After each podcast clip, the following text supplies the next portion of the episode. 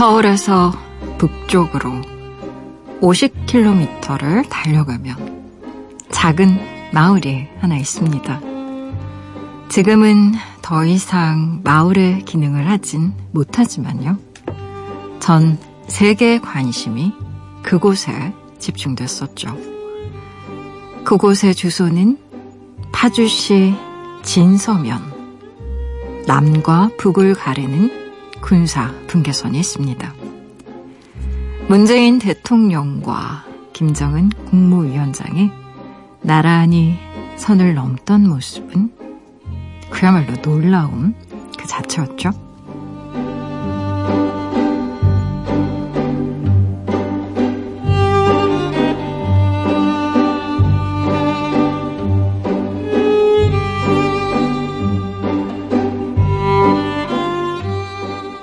세계는 다양한 모습으로 움직이는 중입니다.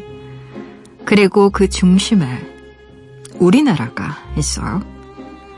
결코 열리지 않을 것 같던 문이 열렸습니다. 나라와 나라 사이 그 만남이 우리 삶에 어떤 변화를 가져올까요?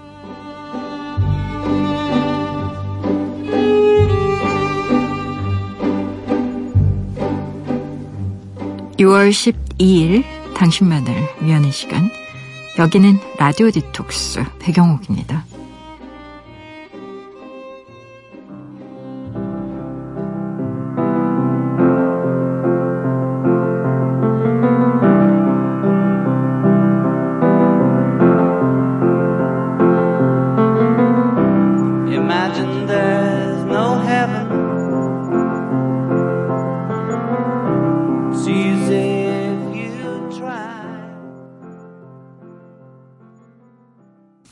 라디오 디톡스 배경옥입니다. 오늘 첫 곡은요, 존 레논의 Imagine 같이 들으셨어요. 지난밤 그리고 어제 하루 잘 보내셨어요? 저는 라디오 디톡스의 DJ 소설가 배경옥입니다. 자, 이제 운명의 시간이 다가오고 있습니다, 여러분. 아, 어떻게 될까요? 정말. 저는, 아, 트럼프 대통령이 북미 회담 취소 했다는 뉴스를 듣고 처음에는 그냥 가짜뉴스인가? 이런, 그렇게 믿고 싶었던 것 같아요. 너무나 놀라서, 아, 그럼 어떻게 되는 거지? 라는 생각을 하는데, 이 상황이 갑자기 반전에 반전에 반전을 거듭하고, 그날, 그 다음날, 음, 여행을 갔었어요. 여행을 가가지고, 제주도였네요. 지금 생각해보니까. 제주도에서 밥을 먹는데, 뉴스가 나오는 거예요. 어, 우리나라 정상이랑 김정은 대표, 김정은 위원장이 만나서, 어, 대화를 한다고, 음, 남북 대화를 한다는, 뭐, 이제 2차 남북 회담을 한다는 뉴스가 있어서 저는 그게, 어, 며칠 후에 한다는 뭐 그런 얘기인 줄 알았더니 했다는 거죠. 그래서 너무 정신없었습니다. 우리 국민들 모두 그랬을 것 같고요. 6월 10일 북미 정상 회담을 바라보는 우리 마음 모두가 다 조마조마할 겁니다. 음, 싱가포르의 센토사 섬 카펠라 호텔에서 드디어 오전 9시부터 북미 정상회담이 열리는데요. 정말 우여곡절이 많았잖아요. 평창 올림픽부터 뭐, 어, 또 회담까지 한다고 했다가 안 한다고 했다가 정말 이래저래 정말 말도 많고 탈도 많고 한국이 이렇게 국제뉴스에 자주 등장하게 된 적이 제 기억으로는 없습니다, 적어도. 음. 그래서 아마 전 세계 이목이 다 주목되는 이번 회담에 우리, 아, 민족의 운명이, 음, 잘 됐으면 좋겠어요. 아무쪼록 잘 됐으면 좋겠고요.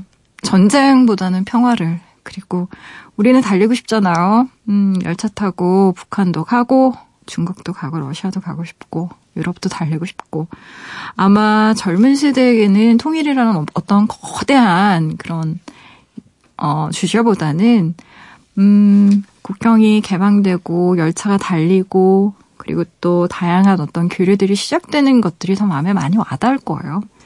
어, 그래서 각자가 느끼는 그런 마음, 또 간절한 마음, 소망, 그리고 정말 나라를 위해서 기도하는 일은 흔치 않잖아요. 저는 기도합니다. 진심으로. 잘 되기를. 어, 우리 이 땅에 평화와 평온과 안정과 어, 좋은 것들이 깃들기를 정말 마음으로 기도하면서요. 이번 회담 정말 잘 됐으면 좋겠습니다. 라디오 디톡스 배경옥입니다. 이 시간에 듣고 싶은 노래도 좋고요. 나누고 싶은 이야기도 좋아요. 지금 여기로 말 걸어주시겠어요? 짧은 건 50원, 긴 문자와 사진 첨부 문자는요. 100원이 추가되는 샵 8001번이고요. 무료인 미니, 미니 어플러도 참여 가능합니다. 다시 듣기와 팟캐스트로도요. 언제든지 함께 하실 수 있어요. 내가 내 곁에 있을게 언제나 넌 혼자가 아니란 걸 내가 알 수 있게 여기 이곳에 있을게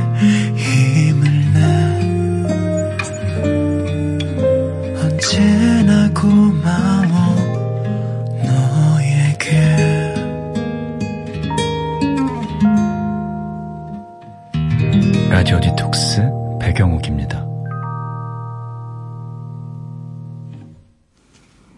라디오 디톡스 배경옥입니다. 함께하고 계시고요.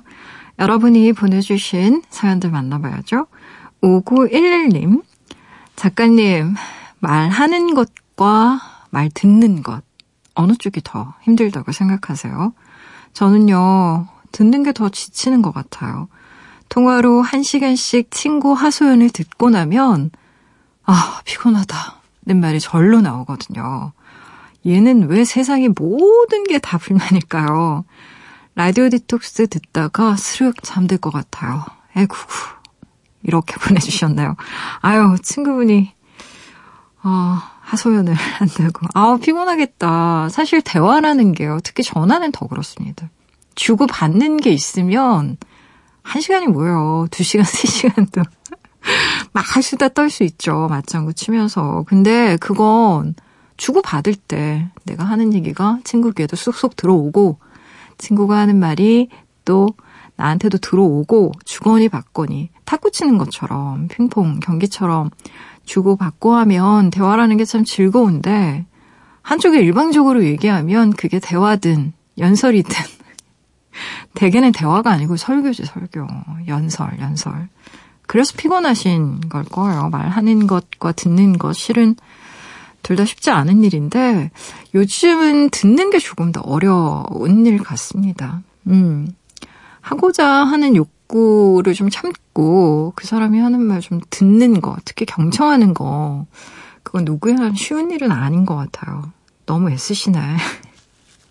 아이고, 친구분 불만이 많아서 일시적인 거였으면 좋겠어요. 계속 이런 친구들은 또 계속 불평불만.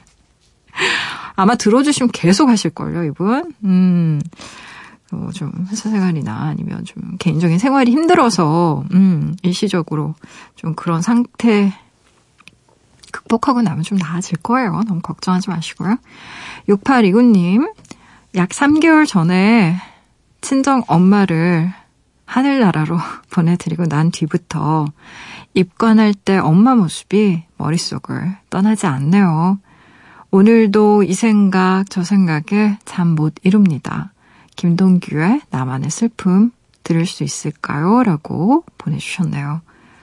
아, 너무너무 슬프시겠다. 왜 이렇잖아요. 우리가 그 사람을 너무너무 보고 싶어 하면 꿈에도 잘 안 나오는 거. 제발 엄마 꿈에 나와서 나한테 얘기 한 번만 해주라. 나한테 말 좀 걸어줘봐. 왜 그렇잖아요. 너무 사랑하는 사람이 그렇게 떠나고 나면 꿈에서라도 보고 싶고 꿈에서라도 안아보고 싶고 꿈에서라도 손이라도 한번 잡아보고 싶고 그런데 그럴 때는 꿈에도 안 나오더라고요. 음, 너무 많이 힘드실 것 같은데 어떡하죠. 음, 좀 따뜻한 차 많이 드시고요. 시청해주신 노래 들으면 좀 위안이 되실까요? 노래 들려드릴게요. 김동규의 나만의 슬픔.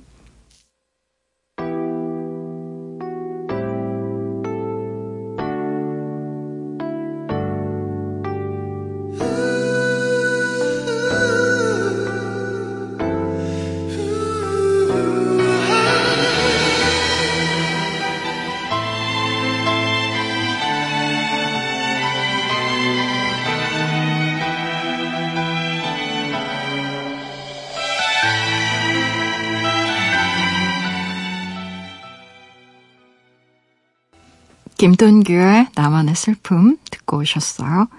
라디오 디톡스 배경옥입니다. 함께하고 계세요. 무조건 익명으로 소개되는 코너죠. 긴 사연의 긴 대화로 우리끼리 깊은 이야기를 나눠보는 시간 딥톡스. 오늘의 이야기입니다. 케이님이 보내주신 사연이에요.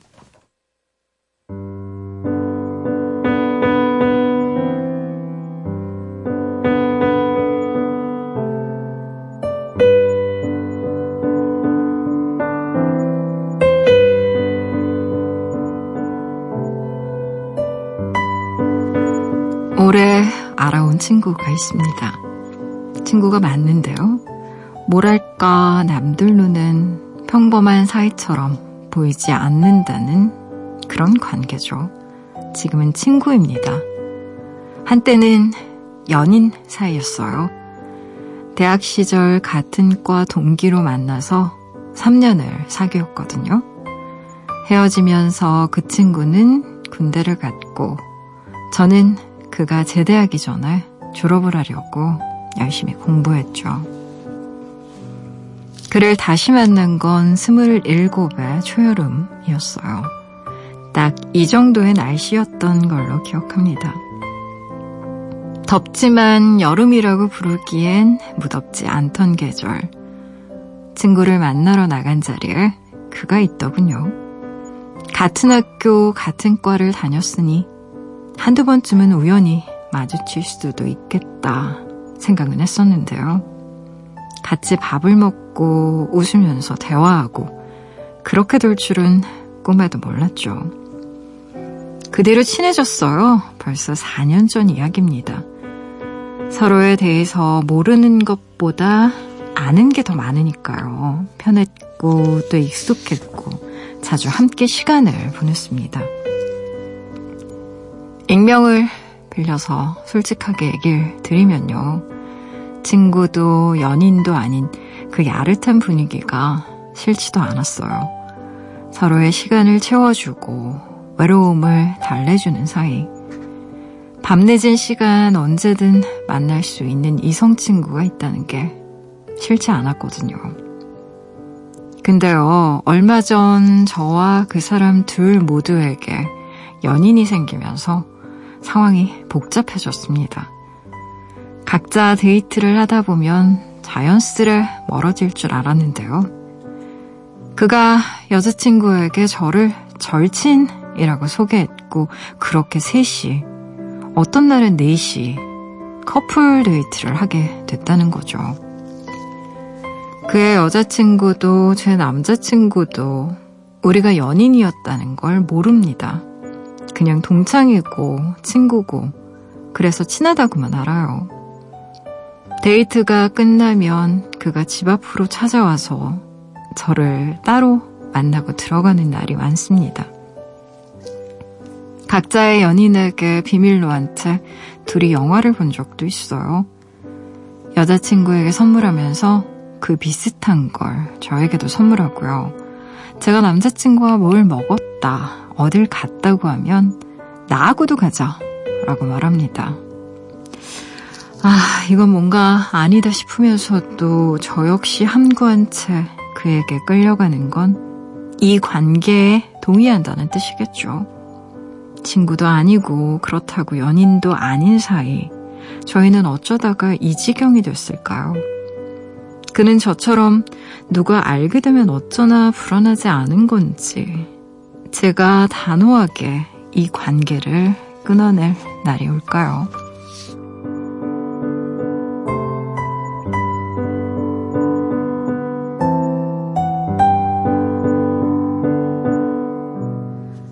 과거에 사귀었던 남자친구와 친구도 연인도 아닌 어중간한 관계로 어, 있어서 고민이라는 분의 사연이에요. 어, 지금 가장 큰 문제는 두 사람 모두에게 연인이 있다는 거고요. 각자의 연인에게 거짓말 했다는 겁니다. 사연 주신 분, 음, 이 사연만 보면 두 분의 관계는요, 친구 사이 아니에요. 어, 개인적인 의견을 말하면요, 친구와 연인 사이라는 그 말은 본인이 불편한 마음을 회피하고 싶으니까 스스로 끌어온 말에 가까워요. 자기 기만이라고 해요. 이, 이런 마음의 상태를. 그리고 사연 주신 분, 이 사연은요, 결국 선택에 관한 이야기입니다. 선택에 관한 갈등 문제인데요. 애초에 전 남친을 만나서 연인처럼 지낸 건, 어, 그에게 다시 상처받고 싶지 않은 마음도 있었을 거고, 또 익숙한 사람에게서 받는 안정감도 있었을 거예요. 어, 다양한 이성을 만날 수 있는 선택의 문을 열어놓고 싶은 본인의 방어 기제 때문에 굳이 전 남자친구 다시 만나는 걸 사귀는 게 아니라 그냥 친구로 만나는 거라고 자기 합리한 것 같은데 어때요? 너무 불편하신가요, 제 얘기가? 근데 한번 잘 스스로에게 물어보세요. 우리 좀 정직해져야 돼요. 요즘 시대는 좀 빨리 선택하면 손해라는 그런 관념이 강해서 연애하는 사람 사이에서도 이런 생각들이 있어요. 지금 선택해서 앞으로 만나게 될 좋은 사람, 내가 놓치면 어떻게 하지? 라는 생각을 많이 한단 말이에요. 그쵸? 근데 지금의 관계 모두를 같이 가져갈 수는 없어요. 음, 그건 상대편의 연인에 대한 최소한의 예의도 아닙니다. 내 남자친구한테도 마찬가지고 거짓말하는 거잖아요. 음, 연애는요, 감정의 문제라서 별 수 없이 소유와 관련이 있습니다. 아주 아주 배타적인 특징이 있어요. 내가 이 사람도 사랑하고 저 사람도 좋아하고. 그거 연애 아니에요. 그냥 양다리지. 이 사람의 이런 점, 저 사람의 저런 점을 섞어서 둘 모두를 가질 수 있는 게 아니란 뜻이고요. 정치처럼 뛰어난 중재자가 한 명 있어서 부러지지 않는 쪽으로 봉합할 수 있는 문제도 아니에요. 우리의 마음이라는 게 굉장히 연약하고 부조리하다는 걸 제가 꼭 말씀드리고 싶은데요. 마음 아프시겠지만 제 얘기 잘 들어보셔야 돼요. 이거 양다리입니다. 음, 양다리, 양다리라니까. 지금 두 분이 모두 연인을 속이고 영화를 보러 간다거나 연인을 만나고 온 다음에 왜또 밤늦게 따로 만나요? 이것도 제3자의 관점에서 보면 좀 이상해요. 왜? 그리고 남자친구가 자기 애인한테 선물한 거 본인한테 비슷한 거 선물한다거나, 어? 그리고 본인이 남자친구가 해줬던 거 얘기하면 그거 똑같은 거 하고 싶어 하는 거, 먹었던 거 먹고 싶어 하는 거, 이런 것도 실은 그냥 연인 사이에서 하는 행동이란 말이에요. 아, 제가 이 얘기하면 좀 충격 받으시겠다. 이거 지금 정신적 외도 상태입니다. 음, 진짜 좀 잔인하게 얘기하면. 친구와 연인의 차이를 뭐 잠자리 문제랑 연결시키는 분들도 있고, 손을 잡고 안 잡고로 보는 사람들도 있어요. 근데 저는 그것이 단지 연인과 친구를 가르는 가장 큰 이슈라고는 보지 않습니다. 이건 개인적인 저의 생각인데요. 특히 여성의 경우에는 관계지향적이거든요, 굉장히. 그래서 지금 이 상태에서는 본인 스스로 좀 굉장히 정직해져야 돼요. 용기를 내서 스스로에게 물어볼 수 있어야 됩니다. 그렇지 않으면요, 이 지금 이런 식으로 가면 두 관계 다, 다 무너져요. 망가져요. 전 남친은 거짓말이 들통나지 않을까 두렵지 않은 걸까라고 저한테 물어보셨잖아요. 두렵죠? 왜 안 두려워요? 두려우니까 거짓말하는 거지. 음. 두려운데 이전 관계의 관성 때문에 이런 행동을 반복하고 있거나 아니면 왜 우리는 좀 금기시된 것에 더 마음을 빼앗기기도 하잖아요. 그래서 지금의 관계가 더 간절하게 느껴질 수도 있겠죠. 조건 때문에. 지금. 3시 혹은 4시 하는 데이트 당장 그만두세요. 그만두세요. 너무 이상해요, 너무. 본인이 연인과 함께하는 많은 일, 또 그리고 과거의 전 남자친구가 지금의 여자친구와 하는 많은 일, 이걸 서로 나누고 이야기하는 동안에는 질투심 못 억누르십니다. 질투하는 거예요, 지금 남자친구가 본인을, 그리고 본인의 연인을, 그리고 본인도 질투하고 있을걸요? 아니라고 말 못하실걸요? 그리고 질투심은 그 사람에 대한 감정을 왜곡해요. 집착하게 만들거든요. 어, 그에게 듣는 그의 여자친구 얘기가 본인에게 어떤 감정을 불러일으키는지를 한번 상상해 보세요. 음? 적어도 이 사연만 보면 남자분은 이미 본인의 연인에게 질투심, 경쟁심 느끼고 있어요. 제가 볼 때. 그리고 앞으로 더 힘들어지실 겁니다. 왜냐하면 이 상태를 유지하기 위해선 계속 거짓말해야 돼요. 그리고 거짓말은 거짓말을 낳고요. 거짓말 할수록 죄책감도 늘고요. 나중에는 죄책감조차 안 느껴져요.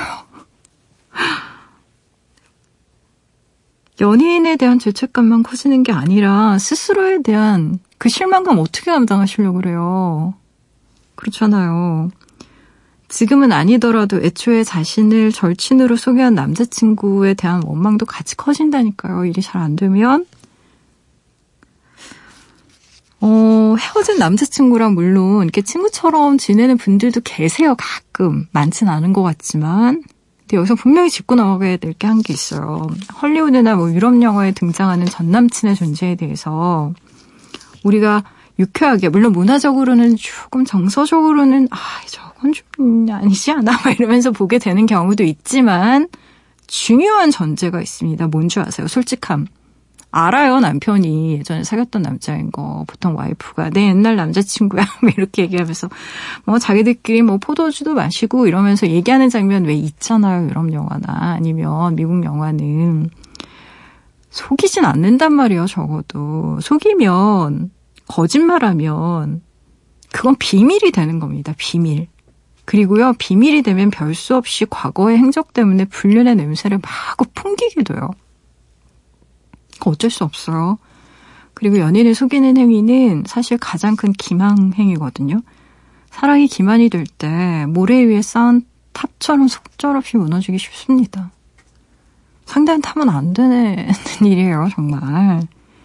지금 사귀시는 분 연인을 얼마나 사랑하는지 좀 스스로에게 질문해 보세요. 어.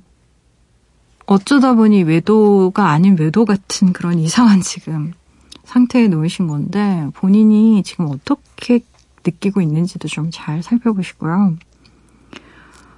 어, 이 문제는 결국 선택의 문제이기 때문에 제 충고는 이렇습니다. 선택이라는 건요, 둘 모두를 가지는 게 선택이 아닙니다. 선택은요, 선택하지 않은 걸 감당하는 일이고요. 그게 선택의 본질이에요. 물론 지금처럼 선택지가 많은 세상에선 선택을 계속 회피하는 게 나한테 이득이 된다고 생각하는 경우들도 있어요. 근데 꼭 그런 걸까요? 연인과 아내를 둘 다 가진 사람은 내적으로 행복할까요? 저는 아니라고 생각해요. 그리고 실제 많은 심리학자들이 음, 연관 결과에 의하면 별로 끝이 안 좋습니다. 이런 경우에. 그리고 선택은요, 누구한테나 다 힘든 거예요. 하지만 우리는 선택하지 않으면 충만한 내적 삶을 살기가 참 힘들어요. 전 남자친구와의 관계가 명료하지 않았던 탓에 지금의 관계까지 영향을 미치게 된 게 참 안타까워요, 저는. 근데 그것까진 그렇다고 쳐요. 그럴 수 있어요. 어, 제가 본인의 어떤 판단에 대해서 막 이게 맞고 틀리고 얘기할 수 없는 문제예요. 근데 전 남자친구의 여자친구까지 잘 알게 된 마당에 내 연인뿐만이 아니라 그녀까지도 기망해야 되는 심적 부담감. 그걸 본인이 끝까지 지고 갈 수 있는 문제인지를 한번 잘 생각해 보세요. 이거 절대로 결코 간단한 문제가 아니에요. 모를 거라고 생각하세요? 알게 된다니까요. 그리고 그 알게 되는 게 얼마나 큰 대참사가 일어날 사건이겠어요. 응? 어, 오늘은 두 사람 사이에서 선택을 고민하거나 지금 사귀는 사람이 진짜 내 짝일까? 그런 생각 때문에 괴로운 분들을 위해서 제가 독일의 심리학자 바스카스트의 책 선택의 조건의 일부를 읽어드리는 것으로 팁톡스를 끝내도록 하겠습니다. 어, 마지막으로 딱 한마디만 할게요. 선택하셔야 됩니다.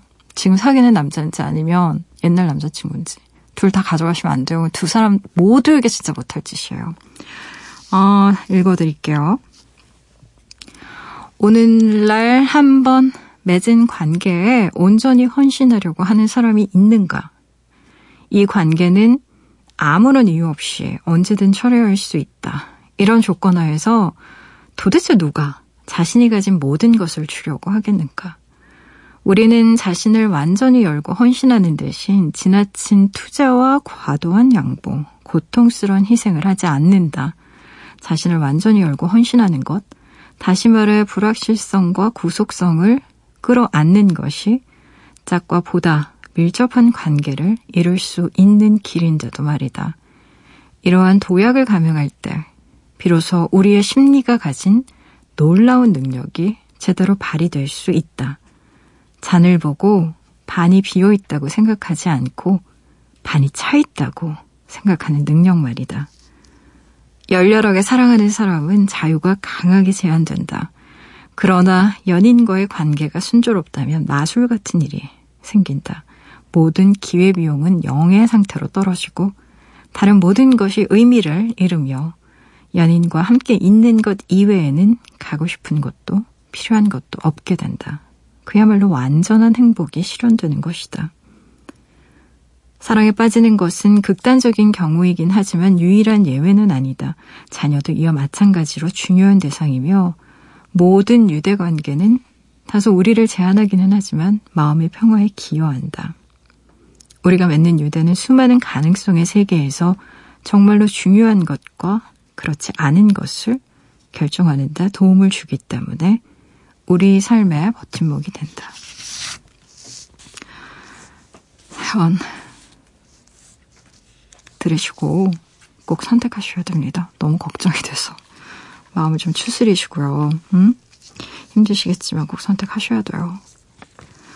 어, 노래 들어볼까요? 톰 오델의 노래 골라봤어요. Real Love.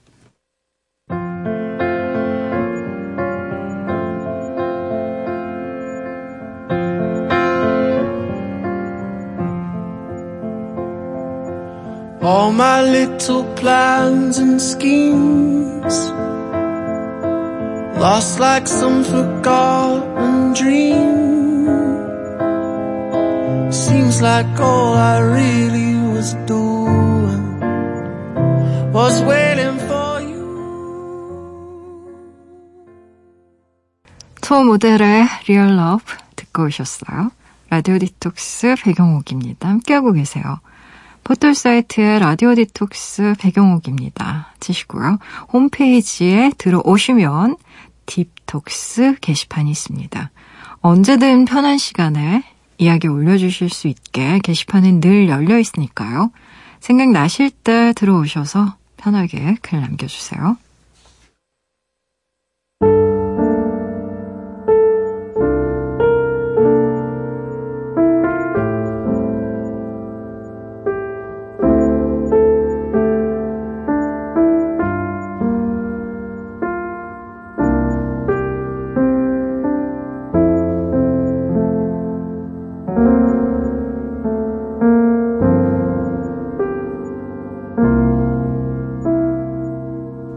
라디오 디톡스 배경옥입니다. 사연 더 볼게요. 이지원님의 사연이에요. 백장님, 저 드디어 등록했어요. 작년 겨울부터 바리스타 자격증 따고 싶다. 라고 말만 했었는데요. 회사 앞에 학원이 문을 열었더라고요. 근처 직장인들은 15% 할인해준다고 해서요. 냉큼 신청했어요. 3개월 반인데 꾸준히 잘 다닐 수 있겠죠. 다음 주 월요일 수업 시작인데 떨려요. 라고 보내주셨나요? 아유, 잘하셨어요. 15% 할인. 어디에요? 3개월 반이라고 했으니까 정말 한 100일 정도 열심히 배우시는 거네요. 근데 뭐든 100일 정도 꾸준히 열심히 하면 습관으로, 어, 이렇게 잘 안착을 한다고 하니까 빠지지 않고 열심히 수업 들으면서 선생님 하시는 거 잘 보고 또 열심히 또 커피콩도 갈면서 집에서 이렇게 연마라고 하죠. 연마를 막 하면서 친구들한테 맛있는 커피도 좀 많이 만들어 주시고 음, 연습도 많이 하고 하면 어, 뭐 꼭 카페를 차린다거나 내지는 뭐 이게 무슨 미래의 뭐를 위해서 대비한다 뭐 이런 차원이 아니더라도 요즘에는 워낙에 커피가 다양한 커피가 대중화돼서 어, 우리에게 굉장히 친숙하잖아요. 음, 취미로 또 바리스타 공부하고 하는 것도 참 좋은 것 같아요. 재밌게 잘 배우실 수 있으면 좋겠습니다. 음, 노래 들어볼게요. 0543님의 신청곡이네요. 50hand의 I Dream.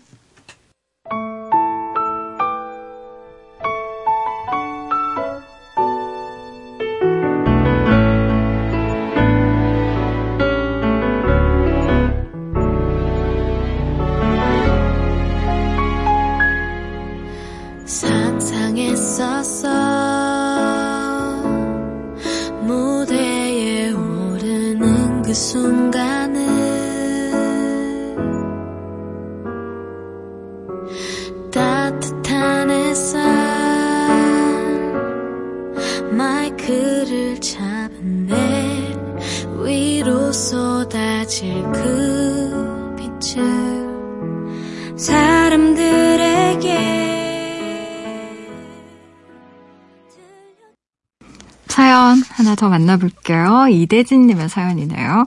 차를 팔았어요. 월급은 3년째 그대로인데 물가가 많이 올랐잖아요. 유지비가 만만치 않더라고요. 집 바로 앞에 버스 정류장이 있어서 버스 생활 중입니다. 이 생활도 금방 익숙해지겠죠? 라고 보내주셨네요.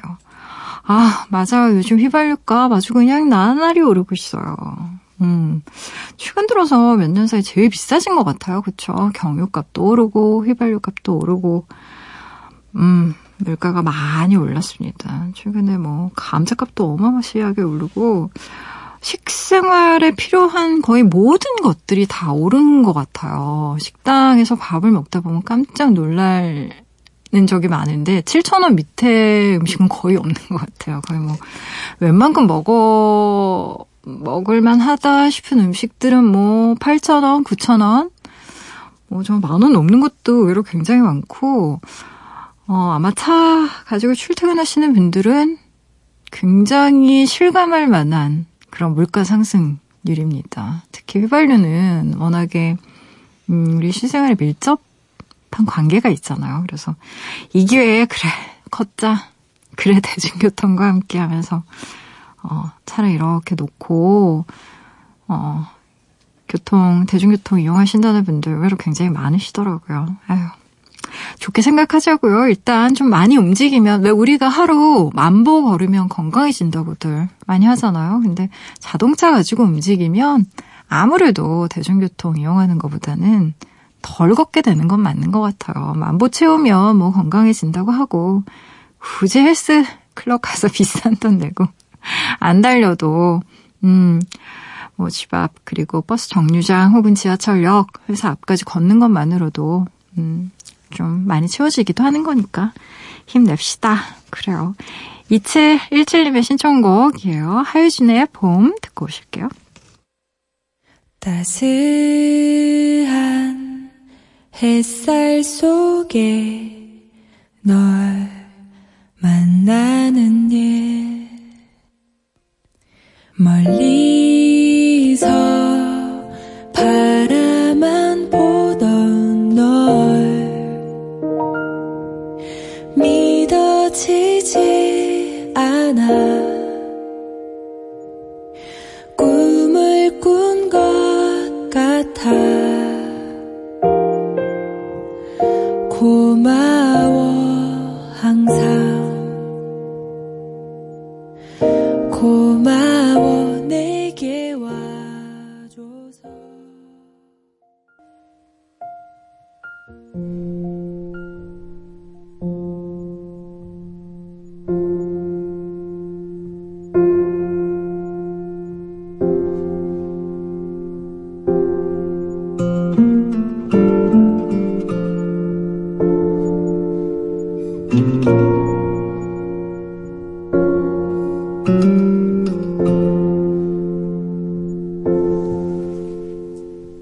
지금 이 시간 오늘을 살고 있는 그대를 위해 밑줄을 그었어요. 밑줄 사용법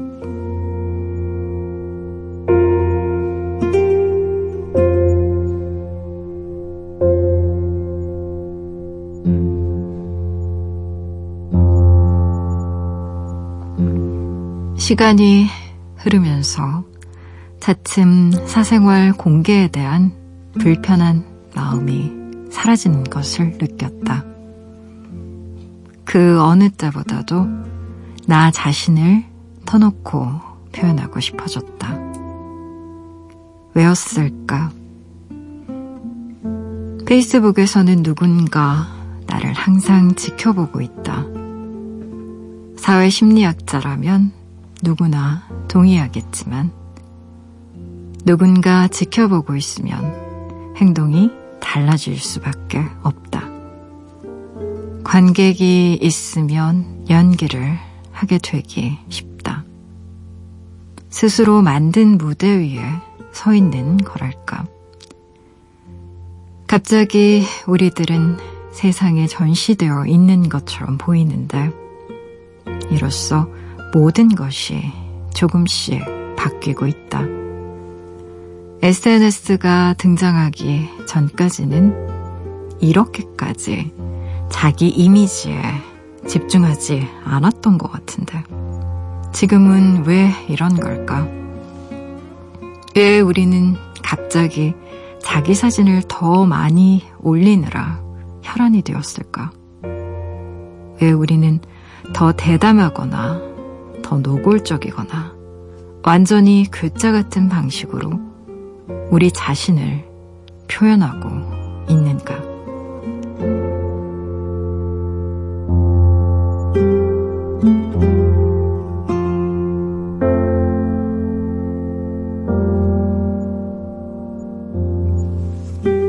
밑줄 사용법. 오늘은 수자나 이 플로레스 책 페이스북 심리학 안에서 밑줄을 그었어요. 미국의 임상 심리학자 수제나 이 플로레스 박사는요, 마라톤 대회에 참가했습니다. 그녀는 막 결승선을 통과한 후에요, 매우 흡족한 마음에 수많은 사진들을 자신의 SNS 계정에 올렸죠. 하지만 곧 이런 의문에 빠지게 됩니다. 내가 결승전까지 갈 수 있었던 건 마라톤 과정에서 경험한 현실적이고 덜 멋있는 순간들 덕분이 아닌가. 그녀는 깨달았습니다. 마라톤에 대해 무엇을 올릴지 고민하고 또 편집하면서요. 자신이 과정보다는 멋진 최종 결과에 훨씬 더 초점을 맞추고 있다는 걸 말이죠. 온라인에서 나 자신을 편집하는 행위가 인생의 특정한 면들을 인식하는 방식을 바꿔 놓았다는 사실도 알게 됩니다. 그녀가 이렇게 말해요. 타임라인에 포스팅을 손보고 있는 나 자신을 발견한 순간 나는 SNS가 힘, 자산, 성취는 윤색하거나 과장하면서 불안은 숨기고 싶어 하는 인간의 뿌리 깊은 욕망을 이용하고 있는 것이 아닌가 생각했다. SNS에 뭔가를 올린 후 불안을 느껴 이를 지워야 하지 않을까를 고민해 본 적이 있는가? 대체 이 불안은 어디에서 오는 것일까? 이 질문은 최근 몇 년간 심리학자들을 가장 골치 아프게 하는 질문 중 하나입니다. 어째서 우리는 오프라인과 달리 온라인에서 우리 자신을 자연스럽게 표현하지 못할까요? 어째서 온라인에선 더 많이 지적이거나 재미있거나 재치있어 보여야 한다는 압박을 많이 느끼는 걸까요? 최근 열차에 치여 부상당한 80대 캐나다 노인과 구조대원들을 배경으로 V자를 그리며 셀카를 찍은 이탈리아 남자에 대한 기사가 도픽으로 등장했습니다. 남자에겐요, 정말 수많은 비난이 쏟아졌어요. 하지만 자신만의 멋진 셀카를 찍으려다가 바다에 빠지거나 벼랑에서 떨어지거나 기차에 치이는 사람들이 늘고 있습니다. 인도는요, 이런 과시형 셀카 사망사고 1위라는 오명을 쓴 나라이기도 하죠. 덕분에 나라 곳곳에서는요, 관광지에 셀카 금지 구역이라는 걸 만들었을 정도라고 하네요. 기사를 보는 마음이 참 씁쓸했어요. 우리 인간의 도덕성이 과연 어디까지 추락할 수 있는지에 대한 얘기를 하게 되는 건 참 당연한 일이죠. 하지만 그것 이외에도 셀카가 우리에게 미치는 악영향은 많이 있습니다. 거대한 자연이 다양한 인간 군상의 풍경들이 낯설고 아름답고 경이로운 그 모든 것들이 그 자체로 내 마음의 문을 여는 열쇠가 아니라 내 얼굴이 등장하는 배경으로만 존재하게 될 때, 우리가 느끼는 세상은 분명 쪼그라들 테니까요.